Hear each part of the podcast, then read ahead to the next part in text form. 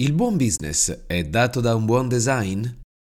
Gli esperti del settore sanno bene che l'uso del design è una risorsa fondamentale e strategica per potersi differenziare dai competitors e raggiungere così gli obiettivi di business che si sono prefissati. Affinché ciò sia possibile è necessario che design e marketing si incontrino. Un e-commerce o un sito web deve agevolare tre bisogni importanti di brand, di chi naviga a livello di esperienza e dei motori di ricerca. La creazione di un sito web o e-commerce pertanto deve essere portata avanti seguendo degli step precisi che non lasciano nulla al caso e al contrario siano eseguiti tenendo conto del fatto che si tratta di un processo molto importante, nonché di uno strumento di marketing peculiare per raggiungere questi obiettivi. Il sito web aziendale o e-commerce deve essere strutturato in modo da agevolare l'incontro tra i bisogni dei consumatori e le esigenze dei tre attori protagonisti. Il marchio proprietario del sito, l'utente che lo visita e l'accoglienza dello stesso da parte dei motori di ricerca. Il sito che rappresenta il brand deve rispondere alle sue esigenze, ovvero essere in grado di offrire soddisfazione a ogni bisogno e rispondere alle domande dell'utente. Un buon sito deve essere predisposto in modo che l'utente trovi la navigazione facile, intuitiva e leggera, da posizionarsi sulla SERP di Google, da garantire che l'esperienza di acquisto del potenziale cliente si concluda positivamente. Ma esattamente cosa possiamo fare per ottenere successo nel nostro business tramite il design? Come può un professionista del web design costruire uno shop online che garantisca successo e quali sono le regole basilari che dovrà seguire. Scopriamolo insieme. Regole di design per avere un sito di successo. Per quanto ampio e complesso sia l'argomento, possiamo stilare alcune regole sulle quali basarci per creare un sito web che faccia del proprio design uno strumento fondamentale per raggiungere gli obiettivi di business. Ecco alcune regole essenziali da seguire durante la creazione della parte grafica del sito web. Chiarire chi è il brand e che obiettivo si prefigge. Più che regola in questo caso si tratta di avere chiaro in mente sin da subito di quale brand si tratta e che obiettivi si pone, in modo da comprendere come progettare il design del sito. Oggi quest'ultimo non funziona più da mera vetrina, bensì alla stregua di uno strumento necessario per narrare la storia dell'azienda, l'identità e la personalità. Layout, colori, font e immagini del sito sono influenzati dalla brand reputation, dalla sua identity, dai valori del brand e dall'immagine. Allo stesso modo, anche l'obiettivo primario che l'azienda vuole raggiungere definisce le decisioni da prendere e l'esperienza di navigazione che desidera regalare agli utenti. Entrare nella testa degli utenti. Per comunicare un messaggio e portare gli utenti a diventare clienti, è fondamentale che il design del sito sia progettato conoscendo alla perfezione il pensiero delle persone le abitudini di navigazione e i loro bisogni, ma non solo, perché occorre anche sapere quali inconvenienti potrebbero ostacolare una piacevole navigazione, i dubbi e le paure che potrebbero disturbarli o bloccarli e i contenuti che invece potenzialmente potrebbero attirarli.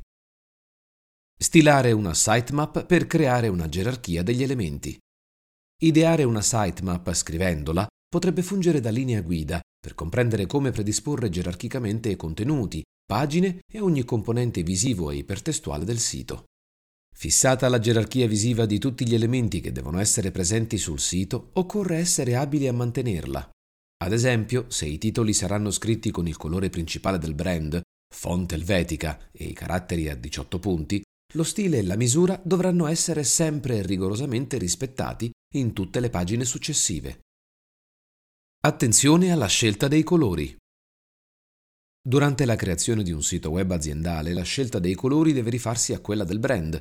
Per riuscirci bisogna fare una serie di ricerche, capire il significato di quelle scelte e comprendere quali colori potrebbero essere più accattivanti per le buyer persona.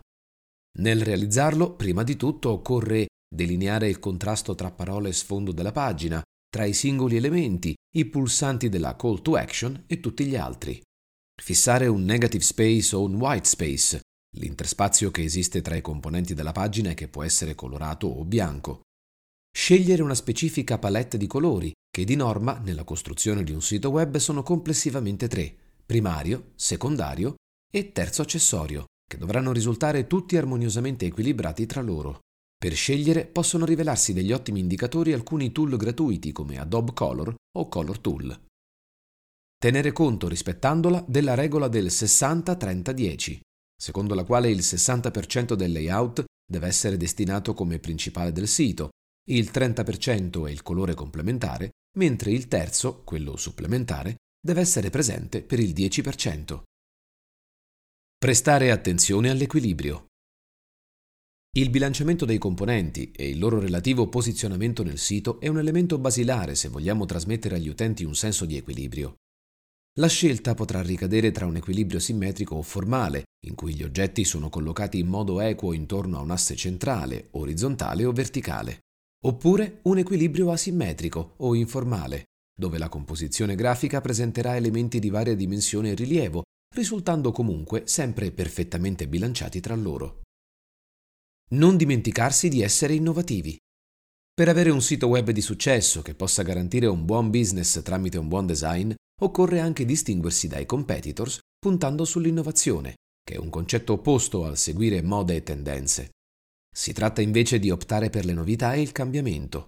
La comunicazione visiva non può permettersi di essere noiosa e dare all'utente la sensazione di averla vista mille volte, perché si stuferebbe presto e si rivolgerebbe altrove. Puntare sull'utilità senza rinunciare all'estetica. Un consumatore che acquista un bene o un servizio intende beneficiarne utilizzandolo.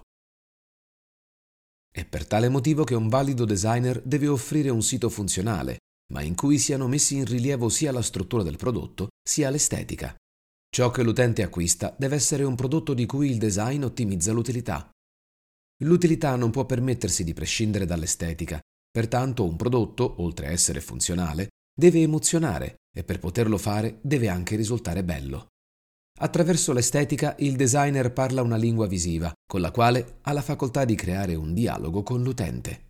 Attraverso l'estetica il designer parla una lingua visiva, con la quale ha la facoltà di creare un dialogo con l'utente.